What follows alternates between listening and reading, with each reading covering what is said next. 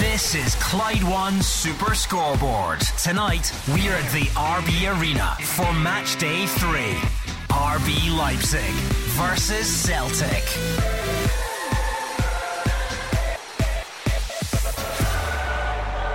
The Old Firm in Europe's big league.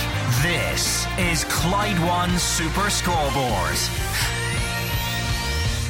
Good evening and welcome to Clyde One Super Scoreboard on another big night of Champions League action. Celtic are underway in Leipzig, looking to overcome defensive injuries and get some more points on the board. It's level at the moment. Rangers had a tough night at Anfield, losing two nil to Liverpool. And we've even got midweek domestic action for you. Kilmarnock and St Johnstone turn tonight after a huge win for Motherwell in Dingwall. I'm Gordon Duncan, and joining me tonight you've got Stephen McGowan and Marvin Bartley. You two are spoiled rot. Not only have you got Champions League football to watch, you've got a big game to react to last night as well. This will fly in. Yeah, uh, what a fantastic week. Champions League, we spoke about it, you know, having two of the top teams in the Champions League was always going to make, you know, good reading and obviously good radio. Um, we watched the game yesterday and now we're watching Celtic as well. Obviously nil nil after seventeen minutes, but it's been a good game, quite end to end. Yeah, I mean, Stephen, only notable, um, in fact, hold on, oh, oh, Celtic may well be about to fall behind, and indeed they have. It's I think a he's wonderful offside. Chipped finish. Christopher Nkunku. From Christopher Nkunku. You think that's going to be brought back? Yeah. Um, we'll have a look. I was going to say Celtic had been doing fine. It'd been end to end. You know, Leipzig had looked dangerous. Celtic had got into the box a few times. The Leipzig keeper's been stretchered off um, as he made a mess of a clearance earlier on. Seemed to hurt his knee, um, but I think that one is going to stand. You know, um, yeah, it looks like he's onside. Yeah, it looks like Juranović maybe just playing him on. What about the finish? Delightful finish, a wonderful finish. Well, how's that for timing? It changes things. Celtic are one nil down in Leipzig. Well, you know, they had, they had ridden their luck in early early moments. A couple of close things. Listen, they have a untried, untested central defence. They've been thrown together, and I think it was a long night for Rangers and Liverpool. It looks like it's now going to be a long night for Celtic and Leipzig. Yeah, no, totally agree. I'm, st- I'm still thinking that might be offside, Gordon. If, it, if they call that, I should go into maybe officiating. Yeah. Well, you give referees a hard enough time at the weekends, so it would only be fair yeah. that you give it a go. There is a goal check. There is a goal there check. There is a goal check, as there would always be. It's going to be close. I've given up trying to guess, which we sort of just sit back and, and wait and see. There you go. Different. I'm a different. Listen. By the Listen. way, is it called off? Yeah. Look at the eyesight on this guy. I didn't even need V A R. You didn't? I didn't. I'm going to go into the S F A, speak to a few of the refs and stuff and say, listen, B A R, I can help if you need to. They should yep, be calling it. Exactly. You are, you are putting my lottery numbers on on Saturday. Outstanding. Uh, Celtic are no longer behind in Leipzig, by the way, for anyone who's just joining us. This is live radio for you. What yeah, exactly. You what a fantastic um, defensive line that was, eh, Gordon? Yeah, brilliant. Anyway, oh one four one, nine five one, one oh two five. That's the number for you to join in. Uh, Celtic fans, it's going to be one of those nights. So uh, if you want to talk to us as the game goes on, please do. There'll be a good opportunity, I guess, for you at half time, and then certainly after the game we'll still be here for a bit to get all your post-match thoughts. Rangers fans, however, you've had the night to sleep on it. You've read all the comments in the newspapers and on social media, and you've probably watched some of the highlights back. How do you feel about last night? Was it inevitable? Do you shrug your shoulders and say you were beaten by the better team, or are you still fr- frustrated at things that your team could and should have done better? Let us know. I know lots of you were down there. Maybe you're back and you can get in touch. And if you watched it on T V, please get in touch as well. oh one four one, nine five one, one oh two five. Speaking of people that were down there, you were one of them. I was indeed. What was just back this afternoon. Account like? Well, you know, I, I think the the kind of feeling after it is that in the pre-match press conference, Giovanni Van Bronckhorst spoke about Rangers showing belief, having belief in themselves and displaying it. I don't know if that happened. Um, there was a lack of conviction. You know, I accept, well, speaking off air, Marvin was saying, look, what do you expect when you go to Anfield? I think Rangers fans just wanted to see their team have a bit of a go. You wanted to see guys like Ryan Kent, Malik Tillman show a bit of something, particularly for Kent, because Kent is, I mean, the incentive for him was immense. You know, he's in, last year of his, of his contract, strutting his stuff at Anfield, the club where he used to play. And I think there was just a bit of a feeling of, yeah, okay, didn't get thrashed, but it was really just Ajax with Callum McGregor in goals for me. What do you make of that, Rangers fans? Does that match your assessment? How do you feel it went on the night? oh one four one, nine five one, one oh two five. These nights are interesting challenge for us, because we'll look back on that all the while keeping an eye on the Celtic game, uh, which is now twenty minutes in. It's still goalless. And uh, Marvin, the team that Ange Postecoglou's picked tonight, it was one that would have had other defenders in it if they were fit, let's be honest. Carl Starfield and Carter-Vickers both still unfit, which was a huge blow for Celtic. But Jens and uh, Stephen Welsh staying in the team, so the usual fullbacks and Taylor and Juranović, kind of predictable midfield, McGregor, Hatate, O'Reilly, mostly predictable attack as well, you'd have to say, with Kyogo and Jota, and Maeda uh, gets the nod as well. Remember, Leila Bada left home, uh, left home due to religious reasons and those other injuries that we suggested. Anything that surprised you there? No, no, no. As you said, you know, I think when you look at that team, you probably look at the two centre-halves, you look at kind of the tough time that they had um, against St Mirren. Um, obviously, you know, dealing with a different kind of striker today, a different kind of a, kind of attacking force. But it's a big game for both of them. You know, Welsh is, is rated very highly and rightly so. Um, I think he would have learnt a lot on the back end of the St Mirren result, and, you know, he started quite comfortably in this game. Um, obviously, there's still a long way to go, but, you know, I think as, as two centre-halves, their, their pairing is going to be so important today because they could become under duress for sure. Yeah, all the talk from Celtic fans over the last couple of nights, Stephen, was there was an air of fearing the worst about it, mm-hmm. with no disrespect to Moritz Jens and Stephen Welsh. Fans seem to feel that one, one of them is, is a downgrade, but to have both at the same time does make life difficult. Well, you we'll look at it, Celtic were absolutely flying. They, they, they were winning games with, with relative ease. And then Cameron Carter-Vickers were out of the team, and it seemed to just kind of damage them, you know, in terms of their morale. And the, the, the performances, they lost to St Mirren, when possibly Ange Postecoglou made changes they didn't have to make. They then go, and they weren't particularly convincing against Motherwell, I wouldn't say, by their standards. For me, Carter-Vickers has been the best defender in Scotland so far this season. It's no surprise if you take him out, they're going to be weakened. Carol Starfelt as well. And in the Champions League, you're already asking to step up a huge level. And you look at it with Rangers having James Sands in there, a midfielder playing central defence. If you take your best central defenders out of the team, you're going to suffer, you're going to struggle. And, you know, as I say, this could be a long night for Celtic. And there we are. We're just seeing replays of the R B Leipzig goal that was ruled out, and it was the Um left arm? Yeah, or the kneecap or something. Yeah. But spotted it early. Yeah, listen. oh one four one nine five one one oh two five. Celtic fans, what are you thinking about what you're seeing? Rangers fans, what did you make of what you witnessed last night? Must be some happy Motherwell fans out there. Come on. You don't get the chance to celebrate a five nil victory too often, so we can hear mm. from you uh, as well. And of course, Hearts Fiorentina tomorrow. There is a lot to get through. Let's kick it off with John, Uh, who's a Rangers fan. Another let-off for Celtic. Header ten yards out, drifts wide. uh, John, as a Rangers fan, how do you look back on it last night? Uh, well, as I said there to your, your colleague, I was at the game last night, um, and it was great atmosphere, but Rangers, far too much respect. uh, From what I watched, Conor Goldstone and McGregor were the only two that I would give pass marks to. The rest, pff, absolutely non-existent. Oh, what a sorry, what a save from the R B Leipzig substitute keeper. Celtic could well have been in front. Great run by Maeda, crossed in. Kyogo's header, very close, uh, but over the bar. Good stuff from Celtic, still goalless. um, John, you, you almost know the, you, you can predict what I'm going to come back at you with. Other people say Liverpool, what do you expect? Different league, more money, two nil, get on with it. Why does none of that make sense to you? Because Liverpool were a bit of a class act, were miles behind. As I say, I think Rangers just went out there, defeated before a ball was even kicked. It was actually a sore watch, um, sitting in the stand.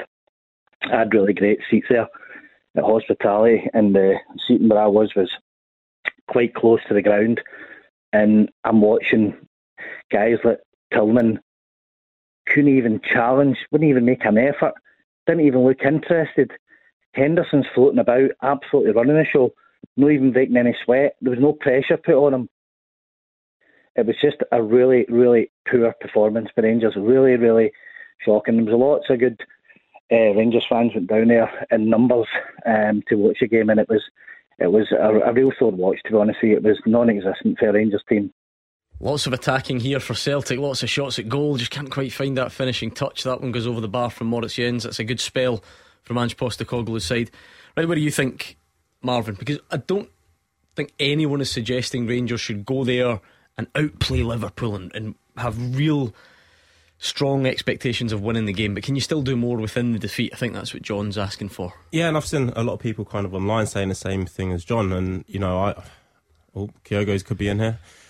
Oh, Celtic somehow haven't scored in the last few minutes. Beginning, it's beginning to feel a bit Shakhtar Donetsk again, isn't it? With the chances of missing. Three or four chances in the last minute for Celtic. As you were, Marvin. Yeah, sorry, sorry, John. Yeah, no, I've seen the points that John's making um, online quite a lot, and to a certain degree, you know, I, I understand it. Um, but I think you're going against Liverpool, and they are a class act. You know, you're looking at some of the players within that Liverpool team. You're looking at Salah, who was probably one of the best wingers in the world last season. Van Dijk, one of the best centre half. Nunes comes in, you know, sixty-seven million pounds.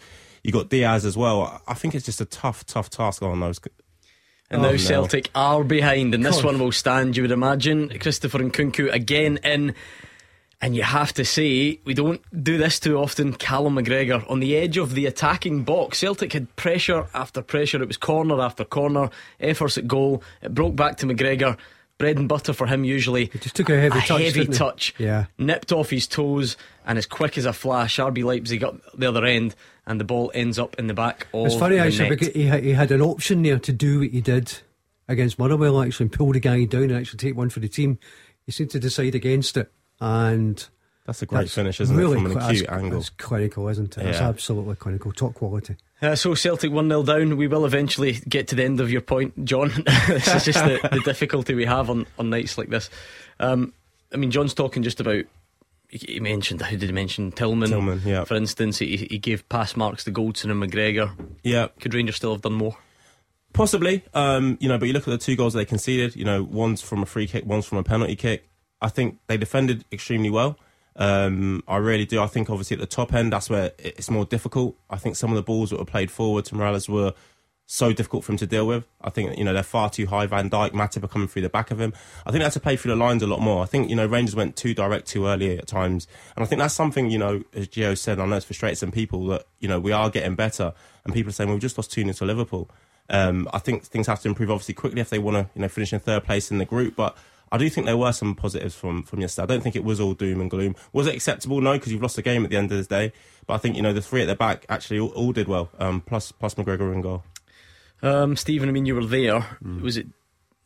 Do you recognise what John's saying? Just not, just not enough, not enough in the performance to get excited about. Yeah, I go, go back to the point. I mean, listen, it's really difficult when you lose a goal like that after seven minutes. Um, it, it, but in essence, Alan McGregor kind of kept Rangers in it, kept a respectable scoreline. There were two ways to look at it before the game. Two ways people were looking at it, which was that Liverpool were weakened and feebled, not quite the same team they'd been. You know, they were losing goals, they'd lost eight goals in three games. But that was the optimistic glass half full version. In real- reality, I think Liverpool, their athleticism, their speed, their movement was really different class. And listen, maybe that's what you should expect when you have sixty million, seventy million pound footballers in the team. You know, you're looking at a completely different stratosphere financially, where the Liverpool squad's worth seven times what, what Rangers squad is worth. So, you know, listen, Marvin will tell you all about that when they come up against Celtic and Rangers well, exactly, in Scotland. Yeah. So, you know, no, no, no sympathy. That's just the natural hierarchy yeah. of football. But, yeah, in a re- in a realistic world, you know, what happened to Rangers last night, there was no shame in losing two nil, but they didn't really do themselves as much justice as I think they would like to think. Is that a fair, rough comparison, Marvin? You, when you're... Livingston team play Celtic or Rangers, you may well lose the game, and sometimes there's only so much you can do, but you must, in those games, you'll still see things that you think, no, we should have done that better, that better, that better, get closer there, make it harder, be more ambitious. I'd imagine you and David Martindale, the types of characters you are, you don't go into the office after the game and go, ah, well, they're better than us, so up the road and no, see you Monday. Most definitely, and, and, I, and I totally get your point, and definitely from the side, you, you'll see these things say, you know, they should have got closer. But I've been on the pitch as well against Celtic and Rangers, you know, playing against players who were far more than me, paid a lot more money than me. Kind of, you know, the same situation that Rangers were in yesterday playing against Liverpool. And it's not always down to finances, but these players are paid that amount of money for, for a reason. You know, you look at some of the Livingston players when we come against Celtic and Rangers and the difference that they are paid. But I think when you go to that elite level and you've got playing against boys who are on one hundred fifty thousand pounds, two hundred thousand pounds a week, they mm. really are that much better. They really, really are. And they showed that yesterday. And as I said, you know, it's easy to sit on the side and say, why has he not got closer? Why is he not closed down? When you don't have the ball. Rangers players aren't used to not having the ball. How many times domestically will Rangers go into a game, I think, at thirty-three percent possession in yesterday's game? It doesn't happen a lot. Mm. And mentally and physically, it's very, very tough when you're closing people down, when you don't have the ball, when you've got to concentrate on defending. You're not used to doing that for, you know, against ten of the eleven teams you play against in the, in the league. So it is totally different for them. Yes, they could have imposed themselves more on the game, but I do understand it. It's not as easy as saying just run more, because, you know, they're not used to doing that. That's not part of their mm. game. What do you think, John? I think, to be honest with you, just what your guys are saying there, I can disagree to quite a bit there. These guys were running about, not even breaking sweat. No matter how much money they're on, there's professional football players playing with Rangers getting a lot of money as well. Get the boot in, get stuck into them, chase, be hungry. We had none of that last night. Henderson was strolling about, not even breaking a bit of sweat. Now, what I'm basically trying to say is, get somebody on him, get a boot in, get a tackle in. We had none of that. There was no fight, there was no desire. John, John, just on that point, sorry to sorry to interrupt you. When you're saying about, you know, press people and get the boot in, et cetera, and, and chase after people, that's what the top teams want you to do. Because let me tell you something, when you play against Celtic and Rangers, if you go out of position too early, they'll punish you. And the same thing would have happened to Rangers yesterday. Gio and the rest of his coaching staff would have had a tactical plan. We can we can disagree that, you know, it didn't work because obviously they've lost the game. But if you go out of position and think, do you know what, I'm just going to get close to somebody for the sake of getting close to them, and they play the ball around you, all of a sudden there's a massive gap. And then we're having a conversation, why has that player gone and pressed? Or the manager saying to him, why have you gone and pressed, you know, when you shouldn't have done that? That wasn't a tactical plan. So I do get it. You're thinking, they're not breaking sweat, they're not doing this. But I'm telling you now, when you're sitting behind the ball and you have to concentrate on the rotations that Liverpool have, as I have done against Rangers and Celtic, it's very, very difficult. And if you break too early and you don't win that ball, you'll be punished. Who are you blaming, John, if that's the right word?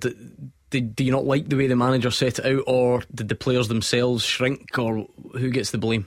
Well, just what Marvin's saying about when Livingston go and play Celtic or Rangers, for instance, these guys will try. The guys will have a go. You know, they'll, they'll, they'll go and say, do you know what, we'll fancy our chances, we'll get stuck into them. Livingston have gave Celtic and Rangers many good games over the last couple of seasons, but last night the foot may actually single anybody, anybody out, right? Because it's, it's unfair as a Rangers fan. It was just a real lack of effort. We were defeated before the ball was kicked, in my opinion, and we there was just no, we were just I think we were just like lost boys in that part last night, and that's the problem. As I said, where I was sitting, a really good seat, and I watched.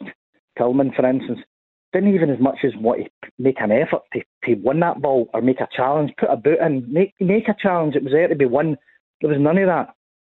But Colston, Colston and McGregor, as I say, it could have been two going on seven if it wasn't for McGregor pulling it. Yeah, John. Last saves again. John, I, I, I listen. I can't dispute that there may have been a gap in terms of golfing quality. There might have been a gulf in terms of the technical ability, the athleticism, the speed, the movement. I can't say Rangers didn't try or didn't didn't put in effort. I think that's a wee bit unfair. Uh, thank you, John. What do you think, Rangers fans? Are you agreeing or disagree with what you hear? oh one four one nine five one one oh two five. Break and play in Leipzig with thirty-three gone. Juranović has taken an elbow to the head and he's down getting treatment. Uh, oh, oh, the boxers cut that. Do you know yeah. what? See, when it happened, I didn't. I thought that's not actually not, not much in that. Yeah. It looked like the tiniest touch, but the elbows. All, mm, wonder if he'll be able to continue because that looks quite nasty. Yeah, there was a rare sight before as well with Callum McGregor who had to go off for treatment in a knee injury. Mm. He's, he's limping a bit gingerly, so uh, you don't see that very often. Yeah. Um, life at this level, Marvin. The stats flashed up, and I know they don't tell everything, but it's just. It was fifty percent possession each.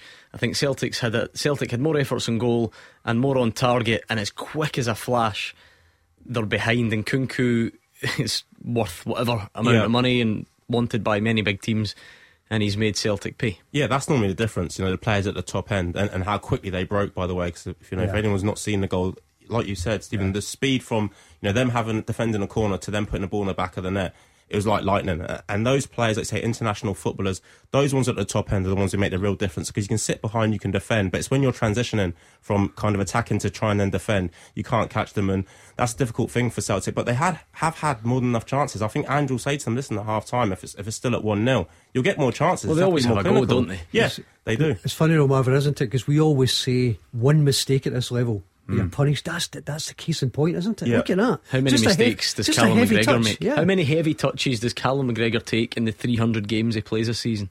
Not many. Yeah, not many at all. And you think if you're going to do it right, do it ninety yards from your own goal, and you'll yeah. be safe, and, and you're not. They were, they were having a good spell at that point, miss a yeah. couple of chances, but you know, lack of clinical finishing has cost them so far, and that's the case tonight as much as it was in Shakhtar Donetsk, actually. Uh, it's all the rage, head knocks this week. Marvin Bartley's had one of his own. I'll find out more about that next. oh one four one nine five one one oh two five. Juranović is back up. Rangers fans, what did you think of last night? R B Leipzig versus Celtic.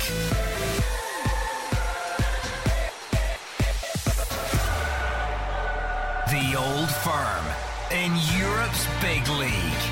This is Clyde One Super Scoreboard.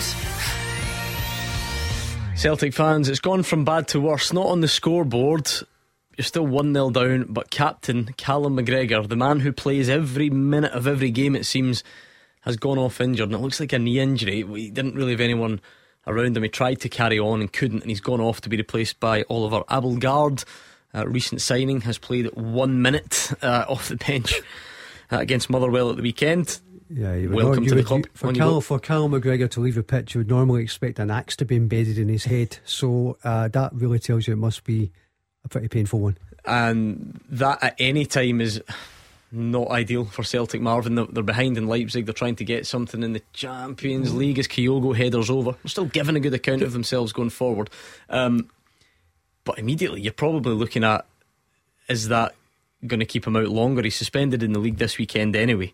But for him, as Stephen says, him to go down with a knee injury and go off, that, that would be fearing the worst, wouldn't you? Yeah, that's a, that's a massive worry, no doubt about it. Obviously, like you said, for you know the remains of this game, but also going forward. Um, Callum McGregor has been a driving force for Celtic for however long. You know, I don't know how many games he's missed um, in recent times, if any at all. I just wonder if he's picked up that knee injury um, from when he tried to do the block tackle at the edge of the box when they've conceded, because mm. he kind of grimaced mm-hmm. after doing that. But I don't know if that was a frustration at, mm. at the time, you know, of losing the tackle, or he's actually hurt his knee. So mm. maybe it is, you know, kind of the, on the back end of that, he's heard it. But yeah, that's a massive, massive blow to lose your captain. It's a he's, funny game, Stephen. forty-two minutes gone now, so we're almost yeah. at half time. We just mentioned that Kyogo header over. Celtic have been absolutely fine going forward, and yeah. that they're creating, and we, well, we know they give it a go, they always do, um, and they, they possibly could have scored.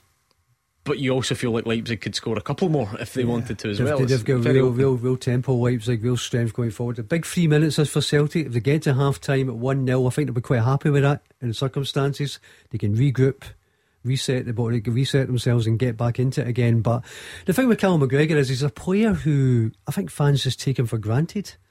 And he's only really one you notice when he's not there. You really become aware of his influence then. And uh, yeah, it would be a, a really savage blow for Celtic if it's any kind of seriousness. Right, we'll keep an eye on that. We'll go to Leipzig, get a report from the stadium at half time, and then Celtic fans, that would be a great opportunity, wouldn't it, for you to tell us how you felt about the first half. Stephen's a Rangers fan in Newton Mearns. What did you take away from that game last night, Stephen? Hi guys, thanks for having me on. Um, yeah, I was um, wanting to put to the panel to see what they thought about the, the kind of application of some of the players at Rangers based on this year, not just in Europe, but also in the league as well, compared to last year. And I wonder if it's that kind of uh, staleness of a team that doesn't kind of change often enough, and if for certain guys that are maybe had expected to get a move by now or wanted a move by now, that the heads are down a wee bit, um, which quite ironically to me would seem, you know, if you if you have the opportunity in the Champions League, that is the short window to really give your best. I just don't feel that maybe some players are giving their best at the moment. Who in particular then, Stephen? Uh, I feel like like likes so like Kent and Kamara and um, I mean Morelos is doing uh, injury aside, but I, I just feel like maybe these guys have been asked to hang on for another season, you know, in another season um, when really they wanted, you know, moves to the Premiership to be. You know, I know Kamara has been talked about going to France, but he's also quoted as saying he'd, he'd quite like to go down to England. And again, no no no problems with someone having ambition. Um, it's just really that kind of Uh, contrast of, well, if you want to be picked up by the big teams, you've got to look like you're the player. They don't want to see a guy that's kind of playing with their head down, you know, or, or the attitude's not quite there. Just the team that we had last year, it's not a major difference in players, but the application just doesn't seem to be the same in some areas. Can can that then, can that happen? Can things go stale? Because you guys have said that, you in particular, Marvin, the likelihood that Ryan Kent sits in the dressing room before the game and thinks, I'm not going to I'm not bother I'm not going to give this a go, I'm not giving it one hundred percent tonight, and or Morelos or whoever, that's just that's just not going to happen. But, but sometimes is there this thing that you can't put your finger on, where the, where the level does just drop, and like I said, is it stale? I think that's what Stephen's getting at, rather than just accusing people of, you know, deliberately not trying. Yeah, that, that that can happen in football, most definitely. um, I think, you know, if you read some of the stuff about Mourinho and, and Ancelotti, Um, two of the top coaches in the world, they always say you have to refresh things. You know, Pep's always been the same. Whether it's, you know, one or two players, you always have to refresh things. You have to change things for the benefit of, of the squad and the team, because, you know, things do get stale in football. Um, you know, there's there's no chance that any player um, isn't going out there and giving one hundred percent. There's no doubt about that in my mind. Everyone's going out there and giving their all. One thing, you know, a point that Stephen made is, you know, if people are looking at going elsewhere, and I don't know if they are, um, just in answering to his question, it's Rangers Football Club. So do you know what? If a player doesn't want to be there, then go. Um, you know, I think it's a massive football club, one that, you know, a lot of people would want to play for. Um, I don't think it ever works if you if you try and keep somebody almost against their will and say, you know, give me one more season. It, it kind of never ends well. And I don't think Rangers would be doing that, because I think, you know, the pool of players that they can attract, if you don't want to be at a club of that size, especially now playing in the Champions League, then, you know, you have to really question yourself. So I don't I don't think there is any players. And, and just the final point is, you know, we're talking about Rangers being stale and not doing that well. They're two points behind Celtic. I think mm. they've lost one game mm. in the season. Mm. You know, so sometimes put things in perspective. You know, it's, it's, it's literally the start of the season. They've won six out of eight games. And people are saying they're not playing well. The sign of a good team is winning when you're not playing well. So imagine when they do get into full flow, if that's what people believe, there's a lot more to come from players. Has he made you feel better about it, Stephen? Yeah, yeah. I mean, I would like to think, yeah, that, you know, every team goes through the rough periods over a season, and maybe we're just getting us out, ours out of the way early. But um, I, I think what Marvin says is makes makes sense. And I do think, I, I'm not wanting to say that a player wouldn't give one hundred percent. These guys are professionals at the end of the day, but it's just the, the stark contrast. Um, I was also wondering if you've got time. I was wanting to put a second point, kind of football related, across. Um, that's that's quite important. Um, yeah, let's do that in a second. No problem. Plenty of time. Um, we'll throw some of your stuff back at, at Stephen McGowan. Stephen, um, I think what I'm detecting from the Rangers fans that phone in is it is about more than just last night. Because yeah. you know, we've said the opening to the show, but look, this was Liverpool. If that was game one of the season, you go to Liverpool, you lose two nil, you think, right, fair enough. The, the fans who have been critical, rightly or wrongly, feel like this is part of a, a pattern or part of a bigger picture that they want to well, complain well, about. Well, you don't have to go back too far in history to see what happens when they do it, when you have players who seem to want away from a club and the impact it has. If you look at Celtic's ten in a row campaign, you had Christopher Nkunku, you had Odson Edward, you had Ryan Christie. If you remember when they went out to Champions League qualifiers, Neil Lennon had a bit of a sidewinder at them. He felt that there were players who didn't necessarily want to be there. And it turned into a season of relative disaster for Celtic. So, you know, it can... Marvin will have a better awareness of this than any of us, but it does clearly have an impact on performances and results. And I think most people looking at it now would look at a situation where you could have Ryan Kent and Alfredo Morelos leaving Rangers at the end of the season for nothing as a strategic error by, by the people running the club. You know, the Rangers have talk, spoken for a long time about developing a, a player trading model. Well, they've got that up and running now. They, they sold Nathan Patterson, they sold Calvin Bassey. You know, they, they, they got good money for players, uh, Joe Aribo as well. But, you know, you just wonder if they should have had that player trading model up and running a little bit sooner and got Ryan Kent and got Alfredo Morelos out the door for good money.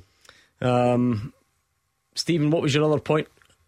Um, yeah, so um, the other sort of football-related point, um, a friend of mine, James Howe, and his brother, they're, they're currently uh, organising a Charlie's Charity Old Firm match on the fifth of November. Um, it's up at uh, Loughburn Park in Maryhill. Um, this is off the back of, unfortunately, their father passed away in March uh, this year, um, and he, he had struggled in the past with uh, mental health, and this is basically, they're raising money for the Scottish Association for Mental Health. Um And it's, it's just trying to get the word out there. You know, it's a great charity, and, and the guys are doing a, a kind of Old Firm game um, up at Loughburn Park. Um, kicks off at one o'clock. You can find the information on the Just Giving page if you search for Charlie's Charity Old Firm match. Um, looking for donations. Um, they're also looking for any help in terms of they would like to do a sort of raffle or anything like that. Um, I think the last I spoke to James, they were looking for green strips um, for the day. Um, they're just struggling to get anything that would kind of match what they're, they're looking for on the other side. So it was just to really put that out there. I appreciate you guys giving me the chance to, to put that across. Not a problem. We wish everyone well. Obviously a worthy cause. If you're looking for a special guest referee, we'll send Marvin Bartley up. More of a lines person, since he's such an expert on the offside calls. But no, seriously, we do wish everyone well with that. Thank you, Stephen, uh, for bringing it to our attention. Just a couple of minutes to go. Seven minutes added on at the end of this first half. There was the Callum McGregor injury, there was the Josip Juranović head knock. Kyogo um, just tries to get in the end of that header, but it's cleared away. Uh, there was the goal that Leipzig scored and the then Leip- was ruled out. Leipzig keeper Leip- yes, yes, of course, yeah. Leipzig keeper. Um, I was when I started that sentence, I was going to say Leipzig, uh, Celtic are probably hanging on a bit at the end of the first yeah. half. And then in that short time, Celtic have raced up the pitch twice, and it's not come to anything. It's just been a very... It's been pretty much what you expected Ange Postecoglou's Celtic to be in the Champions League, actually. You know, it could, could just as easily be one one, as, or it could just as easily be losing three or four nil. Um, it's been really... It's been incredibly open, probably a bit too open. And at times it's looked as if R B Leipzig could cut through them. Abelgard played very little football, beginning to show a little bit as well. So, you know, I, I think Celtic will welcome the chance of getting in at half-time. Just get things settled down again. Uh, yeah, not too far away at all. We will go back to Leipzig. We'll speak to Gabriel, who's in the stadium, and can give us uh, an update from there. Celtic fans, it'll be a perfect time for you to get in touch, wouldn't it? If you call us uh, at half time when you're going to put the kettle on, or maybe opting for something stronger if this game's got you a bit nervous. Uh, please pick up that phone and let us know. You can tweet as well, um, at Clyde S S B. Uh, Rangers fans, lots of thoughts coming in to last night. Stephen, who was on the phone there, is talking more, you know, bigger picture about players and their desire to be there and so on, and uh, rather than just the game last night. Bit of miscommunication there from Stephen Welsh and Joe Hart. Yeah, that was that wasn't great at all. I think Joe Hart's given them a call, but I suppose as a defender, you know, if you're not sure the goalkeeper's going to make it, and you clear it and then sort that out at half time. I'm just wondering, I know it's against kind of what Ange does and the way Celtic play, whether they'll be better sitting off the ball, because Leipzig seem a lot better when they're actually counter-attacking Celtic. So Celtic seem, as soon as they give it away, kind of in Leipzig's defensive third, mm. Celtic attacking third, all of a sudden you seem to be defending. I wonder if they're better off sitting off the game, letting them have the ball, and then trying to play them at their own game, because... Mm. You know, I, I think when you go and press high against Leipzig, it, it seems to, that's what they want you to do. Yeah, it's been a very interesting half. Celtic, you can make a case to say that they could be level, certainly on the chances created, but Leipzig will feel they've dominated the half as well. Let's get the story from the stadium. Super Scoreboard European football coverage with Moyer and Sweeney dot com. The top team for your defence. Take it away, Gabriel. Half-time here in Germany, and it is one nil to R B Leipzig. Celtic have had chances, but Christopher Nkunku's counter-attacking goal is the difference at the interval. You've got to say Leipzig are worthy of their lead. Early on, it seemed like it might be a tough, long old night for the Hoops. André Silva and Nkunku flash chances past the post in the first two minutes. Celtic then settled down. Their first chance came uh, when Leipzig goalkeeper Gulaschi went down injured. He cleared the ball uh, into the feet of Reo Hatate, but he rushed his shot from twenty-five yards, took it with his weak foot, and it didn't come to anything. In the eighteenth minute, the hosts thought they were in front, and Nkunku again was slipped through. It was marginal, but it was a lovely dinked finish when it came over Joe Hart. It was disallowed by V A R after it was shown that Nkunku was just ahead of Josip Juranović. That seemed to wake Celtic up, though. They had a brilliant ten minute spell where they really rattled Leipzig, got in their faces, and really should have scored. It started with a brilliant header from Kyogo after a ball in from uh, Daizen Maeda on the right wing. A great save from the substitute goalkeeper for Leipzig. Greg Taylor was then the next one to have an effort saved. A short corner, well worked into left back, curling effort blocked by the keeper, and then uh, another poor clearance from Leipzig gave Kyogo a fantastic chance. The ball took forever uh, to drop to him, though. Took his time, and it was deflected, went out for a corner, and that is where it all went wrong for Celtic. Another short corner came to captain Callum McGregor at the edge of the box, usually so reliable, but he took a heavy touch, and suddenly uh, Leipzig pounced. They had five players sprinting into the Celtic half. McGregor couldn't quite get back, and Nkunku was slipped through, and this time it would stand. He calmly rounded Hart and showed why he is Chelsea-bound with a cool finish. McGregor then had to come off with a knock, perhaps sustained in that tackle from the edge of the box. Uh, Oliver Albegaard came on, but that's a massive blow for the Hoops. Now, the half then seemed to fizzle out until Kyogo flashed a header over, and Joe Hart was forced into a few stoppage time saves. You've got to say, it has been end-to-end. Celtic have had chances, but they're going to need to regroup if they're to get anything out of this game. Leipzig looks so dangerous when going forward, especially on the break. Half-time here at the Red Bull Arena. Leipzig one, Celtic nil. Uh, let's take a quick call from Jack, who's a Celtic fan, having watched that first half. Jack, what did you make of it? Well, I've no idea how it's only one nil, to be fair. Um, chances galore. I, I was just speaking to your producer about um, not just the chances that Celtic are missing, but just some of the decision-making that we get um, in the second half. Uh, sorry, in the first half, it seems to be like two or three passes getting towards goal, and we just waste time after time. Um, Hatate can be, um, you know, one of the prime suspects for that. There's a lot of great stuff on the ball, but seems to lose it in a lot of positions um, going forward. Um, and I think Juranović is doing a lot in the first half also, covering a lot of ground, especially for Welsh. Obviously it's a big need for him, but um, I think there's definitely more goals in this year, and I think one of them will definitely come from Celtic. Celtic always look like scoring in the Champions League, Marvin, but it doesn't always translate into that number. Well, they have one one against Shakhtar, should have been far more than that. None against Real when they probably should have scored. Um, maybe not quite the clear cut ones tonight, but again, you know, creating is, is, is chance taking, but a problem. You know, everyone will always obsess with Ange Postecoglou and how he's too open, but all of that would seem different if they would take more of their chances. Most definitely, and Ange probably at half time is in danger of sounding like a broken record, because like you said, against Real Madrid they had a few chances. Shakhtar, they had a, some better chances, and then tonight they've not taken them, you know, as kind of Jack said there. But again, you know, the hardest thing in football is creating chances. You know, it really, really is. And, and normally you go through games, you don't create a lot in the Champions League. They've created chances. It's that final bit now that they have to get right. And to be putting the pressure on the players, because it's gone from, you know, next time we can do better to now, this is your time. You have forty-five minutes to go out there. We must punish them in the final third like they did to us. And and the attacking players have to take that on. You know, they have to take that responsibility on. If it's domestically, those chances are in the back of the net. So there's a different pressure, isn't there, when you're playing in the Champions League, and we're seeing that from Celtic in the games. But they are creating chances, they are performing well, but just that final bit we spoke about earlier, you know, where Nkunku at the other end is worth whatever he's worth, seventy million pounds, apparently going to Chelsea. You know, that's kind of the difference, isn't it? But listen, if Kyogo gets in front of goal again, I fancy him putting it away. You feel none the wiser, Stephen. We're halfway through and you could see Celtic getting something, and you could also see them losing heavily tonight. It's Ange Postecoglou. It's risk and reward, isn't it? Because I mean, if you he he goes for it, he plays free up front. He has Maeda, he has Jota. You can argue whether they are really going to contribute a massive amount in a night like this, so maybe you need to be a bit more defensive. But listen, last night Rangers are getting criticised for not playing a normal game. Celtic are playing a normal game. He's uncompromising. He sticks to his principles, and you know if his team are going to go down, as he said before, he wants them to go down swinging. And uh, that's just the way it is. And listen, anybody who thinks that's going to change under Ange Postecoglou is kidding themselves on. Mm. uh, So Jack's still a bit of faith that something can go in your favour in the second half. You're not fearing the worst? Yeah, I mean, I think the game is really going to be won in the middle of the park. I feel like there's a lot of loose balls going on in the middle of the park. I mean, they've got some great players, Campbell, et cetera. But I, I just feel that if, we're, if we win the ball in the middle of the park and we get it forward quick enough, it's only a matter of time, uh, you know, for Kyogo or Jota to stick one away. Yeah, the midfield battle's got harder, of course. No Callum McGregor, he's gone off injured. Thank you to Jack. What are you Celtic fans making of this? And what about you Rangers fans from last night? How do you look back on a tough evening at Anfield? Call now and we'll try and get you on next. R B Leipzig versus Celtic.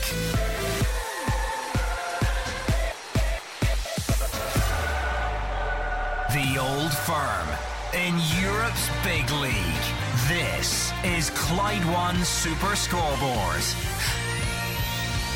It is half-time in Leipzig, where it's R B Leipzig one Celtic nil. Gandalf is on Twitter, says, decent game, could be three all. Biggest worry is the McGregor injury, hopefully not bad, but I fear the worst.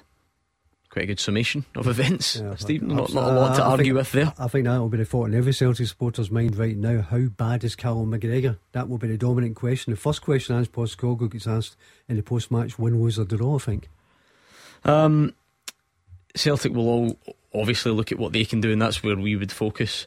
Um, I think you can see, Marvin, that Leipzig are, are quite at it tonight. They've had a real mixed bag this season. They had disappointing results. That's why the manager got sacked. Yeah. They've looked better since the new one came in. I think they won four nil at the weekend. Um, they look like they know what they're doing. Yeah, they do look a, a, a lot better. And like you said, the manager was sacked. Um, they got the new manager bounce. But, you know, within all that, Celtic's still creating enough chances. And, and that would be the positive that, that Ange will be saying to his players. Listen, we can get back into this game. Yes, kind of at the back, we have to keep it tight. Um, we have to be aware of the counter-attacks. We have to make sure if they do counter-attack us, they're counter-attacking wide rather than, you know, through the middle of us. Um, but listen, at the top end, we're creating chances now, up to you boys to take them. You know, th- these players want to play in the Champions League, and he'll be saying to them, listen, go and prove it. Go and show the rest of the world what you can do, because I believe in what you can do. You guys believe in what you can do. Let's go and show everyone else now, and, you know, hopefully get a goal or two in the second half. Uh, oh one four one nine five one one oh two five, Celtic fans, if you want to talk to us at the break. Um, you can tweet as well, of course. And Rangers fans, we're still looking back on events at Anfield.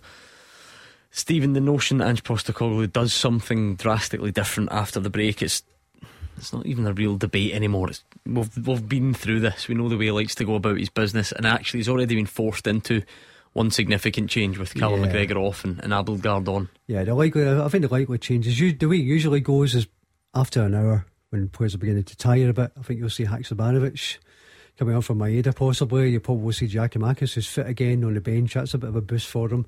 Doesn't have fantastic options tonight because because of obviously obvious absentees, so um, he's probably quite limited in his options. He's already made one big change in midfield. I think he'll just try and freshen it up up front, maybe fifteen minutes into the second half. Yeah, as you say, Haksabanović, Giakoumakis, two obvious uh, options. Both missed the game at the weekend, both come back in. Noliel Abada, remember, he didn't travel due to religious reasons.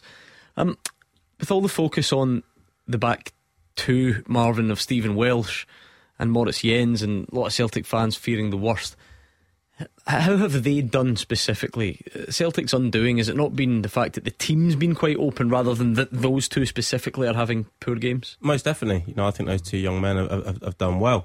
Um, like I said, you know, against St Mirren it was very, very different for them. But but tonight, I think in the first forty-five minutes they've done well. It's just a counter-attack, isn't it? I spoke about the transition earlier of kind of Celtic attacking and them getting back and defending. Um, so, you know, the two centre-halves aren't at blame for absolutely anything, but they have to do that again. There's no good doing it for forty-five minutes. They need to do it for the second forty-five minutes as well and give their boys up front a chance of getting them back in the game. Teams are back out quickly, Gabriel. Any changes at the break? No, it doesn't seem that way, Gordon. As Stephen was touching on earlier, not too many options for Ange Postecoglou, but the two obvious ones are Sead Haksabanović and Giorgos Giakoumakis. Surely we're going to see uh, plenty of minutes from those two. It's usually the sixtieth minute mark that Ange Postecoglou goes to make his substitutions. We're going to have to wait and see. Celtic going to have to do something here if they are going to get a result. Leipzig looking so dangerous on the counter-attack as well, and they've got players on the bench they could bring on, likes of Emil Forsberg, Sweden international. So yeah, second half just about to get underway here in Germany. It's a big task for Celtic here. It's still forty-five minutes of this game, Stephen, but already the, the battle for second in Celtic's grip is going to be fascinating. If you assume Real Madrid beat Shakhtar, yeah, then okay, I think that's what most people would expect, and, and they would go off into the distance on nine points.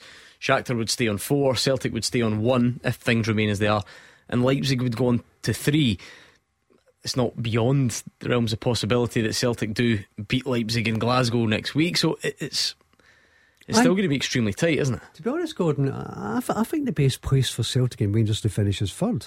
It might sound ridiculous to say, well, you wouldn't qualify, but you would get the big money, you would get the big games, you get the big crowds, and then you get Europa mm. League football after Christmas. For Rangers, you know, G- G- uh, Giovanni Van Bronckhorst said last night they need to take points. Liverpool at home, they've got Napoli away, that's going to be a real big ask, and then try and make the final game against Ajax mean something. Even then that depends on Ajax dropping mm. points. Yeah. And you know, Celtic will be looking to do the same, because you know they're a real, and uh, listen, let's be honest, for me Celtic and Rangers are effectively Europa League teams. Yeah. Oh, I, I do get that, and it might not end brilliantly, but yeah, what an achievement it would be, and that, that would be my point. Although you are at the top table and although there's a perception that you're out of your depth, Celtic could lose this game tonight and still be yeah. in with a fighting chance because yeah, of the way the group's panning yeah, out. Yeah, but I mean, you know, I mean, I, I, I tend to always think about these things. I think back to Celtic making the last sixteen a couple of times against Juventus and A C Milan.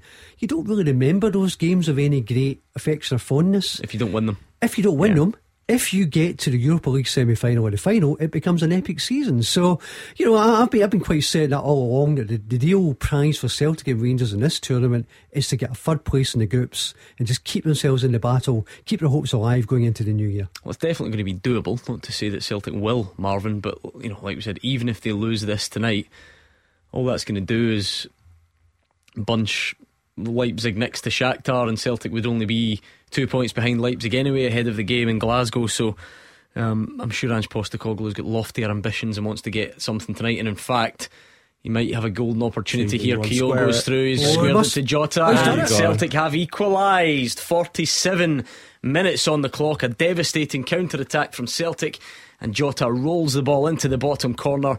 expertly set up by Kyogo, and it's Leipzig one, Celtic one. Well, we spoke about them being sharp at the top end, didn't we? And two yeah. minutes into the second half, they've gone and done that. I think they've listened. I think they well, had us on. Was it, was it, was it, was it me that said three minutes ago you're not sure about the value of Maeda and Jota and things like this? that's, that's why I don't do a coupon. Well, we, did, we did also say let's let's cover our own backs. We did also say you could easily see Celtic scoring and you could easily see Leipzig running away with it. It was that kind of good finish in ten games. It's a really good Jota. Goal, isn't it? Yeah. Nice, nice bit of decision making from Kyogo and a really cool finish from Jota. His awareness there for any young centre forward that gets to see this goal, doesn't even look up doesn't once. He knows where his player is. Yeah. He knows where he is, and that that is the elite. You know, we speak about if that's at the other end, we're saying, you know, that's unbelievable. Kyogo, that is the elite. I that, even really like the finish from Jota. I know it seems yeah. simple, but the, he's running at pace. The ball yeah. comes across, and he's able just to just guide it back the, the way it came. Well, he knows the goalkeeper's coming, you know, across to where he is, so he knows his body mm. weight's all shifting to the goalkeeper's right. So if he kicks it to his left, there's no chance he can dive and save it. He puts it to the goalkeeper's right, he can still get down.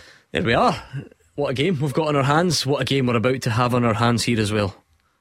Beat the Pundit with the Scottish Sun. For the best football news and opinion online, the scottish sun dot co dot u k slash football. Stephen McGowan visibly shrinks when he hears the Beat the Pundit music. I'm uh, not very tall at the best of times. Mar- uh, Marvin has a, I don't know, a love-hate relationship with Beat the Pundit. You were all full of it, you were full of bravado last week, and then you lost. Yeah, that was a problem. That that defeat has hit me hard. Has it? Yeah, the confidence crisis on Liverpool, isn't it? Let's see how we go tonight. oh one four one nine five one one oh two five, and if you want to beat the pundit, your call must be in before seven o'clock.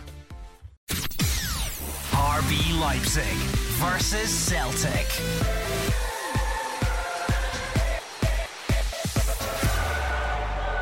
The Old Firm in Europe's big league. This is Clyde One Super Scoreboard. Still R B Leipzig one, Celtic one. That Jota goal just before the news gets Celtic right back into it, and the game hasn't changed at all. Celtic look lively when they go forward, and R B Leipzig definitely look lively when they go forward. It's going to be quite the finish. So Celtic fans, if you can bear to come out from behind the couch and give us a call, we're here for you. uh, Rangers fans, I suspect you will uh, definitely want to get something off your chest um, about last night. So oh one four one nine five one one oh two five. Um, of course, a famous victory in the Highlands for Motherwell that we've not got to yet. uh, and Kilmarnock St Johnstone tonight as well in the Scottish Premiership.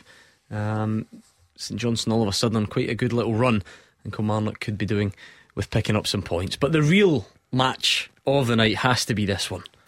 Beat the Pundit with the Scottish Sun. For the best football news and opinion online, the scottish sun dot co dot u k slash football. Right, Beat the Pundit time. Marvin Bartley, you've had a rough week. You've come in here, you've got a big scar on your head. I can see it from here. I noticed on, on, social, head, you can't see on social media you were posting pictures of the blood on your head. Oh, look at me, please feel sorry for me. All that sort of stuff. A training ground accident. Yeah, Neil Hastings, another coach, by the way. I don't know what he's trying to he's trying to get a contract, clearly. Ball comes at the back post, I'm just trying to head it away. He's trying to score like it's a World Cup final. Clash of heads. Yeah, I mean, Stephen, you've got to ask questions when two coaches are clashing heads going oh, up for a header. You, you train as you play, yeah? yeah? That's what they always say, train as you play. Well, um, I'm done, so I don't know what I'm doing. Um, oh, that's brilliant. Yeah, from... really. Oh, oh no, Leipzig hit the post. It was a wonderful move, really by was. the way, on the edge of the box. Really, really sharp stuff. My goodness. Um, so let me get this straight. Two coaches go up for a header and clash heads, um, both bleeding. Who put the cross in for the clashed heads? The gaffer. Oh, you're joking. The, the floater. I know. Oh, come on. Yeah, I know. You couldn't make it up, could you? Did the players, are they, are they allowed to take part in training, or is it all about you three? No, it's all about us three. Right, the gaffer's okay. The floater. uh, I'm glad. um, The ball's hit oh, Greg Taylor's hand. Don't know you knew much about it. I don't know it, if but... it's one of those that pops up off his no, foot. I can't do anything. Yeah, I think that. It popped up off his foot. Right, anyway, uh, tonight's contestant, Beat the Pundit, Stephen in Moss Park. How's it going, Stephen? Ah, uh, fine. Now, Stephen, producer Chris, sorry to land you in, he tells me you're a wee bit nervous. Is that fair? Yeah. But do you know the good thing about this? Of every pundit we ever have on this show, Stephen McGowan is the most nervous, right? Your yeah. name, your namesake feels the same. Bartley's all over the place. He's had stitches in his head. He's concussed. He lost last week. You should be spared under concussion protocol, should you not? Two weeks off. He's I still agree. having nightmares about Sean Kelly's penalty in Paisley at the weekend. So Stephen in Moss Park, it's fine, okay? Yep. Good. You're, um, you're amongst friends. It'll be absolutely fine. Uh, and above all that, I would be delighted if you would beat Marvin Bartley. I don't feel so strongly about poor Steve McGowan. He's just a, a gen genuinely nice man, but uh, Marvin deserves to lose quite regularly. So heads at Stephen, tails it's Marvin. And it's tails. Oh, Marvin Bartley up against Stephen in Moss Park. So Marvin, we'll give you some Clyde two yeah. to listen to, so that you can't uh, hear what's going on. Right, Stephen, thirty seconds, just answer as many as you can and pass if you don't know. That's the best advice I can give you, alright?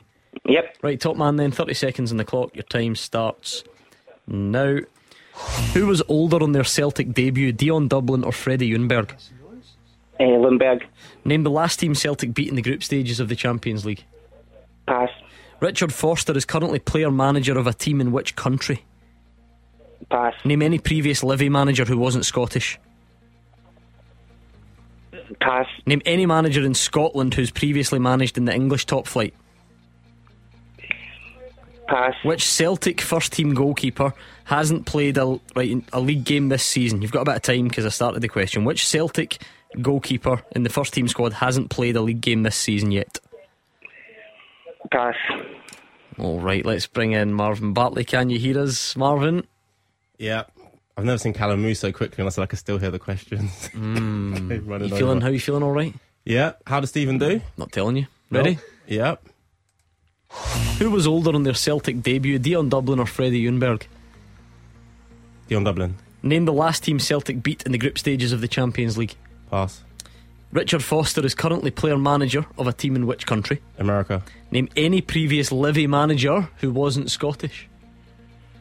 Uh, pass. Name any manager in Scotland who's previously managed in the English top flight.